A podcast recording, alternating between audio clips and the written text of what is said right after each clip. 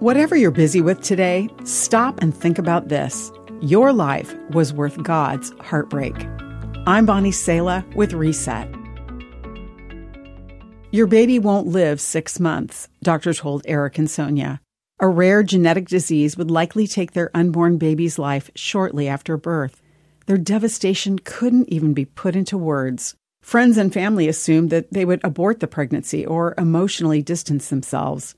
They expected them to cancel the baby shower and stop decorating the nursery. But that new mother and father decided to celebrate their baby's life all the more if they had to squeeze all their joy and love into just a few months.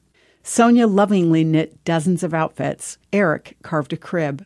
They gave him as many kisses and snuggles as his short life could hold. And when he died five months later, they mourned deeply a life they would always cherish and never forget. Love this bold and fearless, even in the face of loss, is like God's love. God knew something of how those parents felt because he knew his only son would die before he was ever born. The Bible says that God showed his great love for us by sending Christ to die for us while we were still sinners. God knew that we would reject and kill Jesus. He knew that loving us was going to be a long road with much heartbreak. But God looked at me, He looked at you, and said, They're worth all my love and even worth giving up Jesus' life because he knew the end of the story.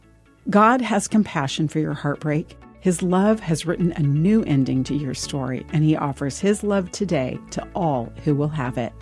I'm Bonnie Sala with Reset. To read, share, or hear this again, or to find more resources like this, visit guidelines.org.